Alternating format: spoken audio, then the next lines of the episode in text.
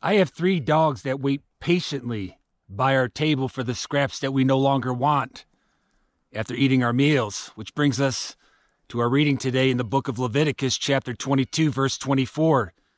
You shall not offer unto the Lord that which is bruised or crushed or broken or cut, neither shall you make any offering thereof in your land.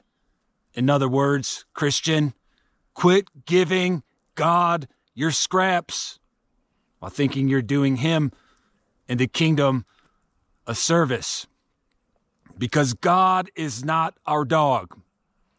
Now, many think that God is nothing more than a dog because why else would they use his name as a curse word? The fact is that many, you will even hear people today, hopefully not you or I, use God's name as a curse word. Leviticus 22, 32 through 33, neither shall you profane my holy name. But I will be hallowed among the children of Israel. I am the Lord which hallow you, that brought you out of the land of Egypt to be your God. I am the Lord.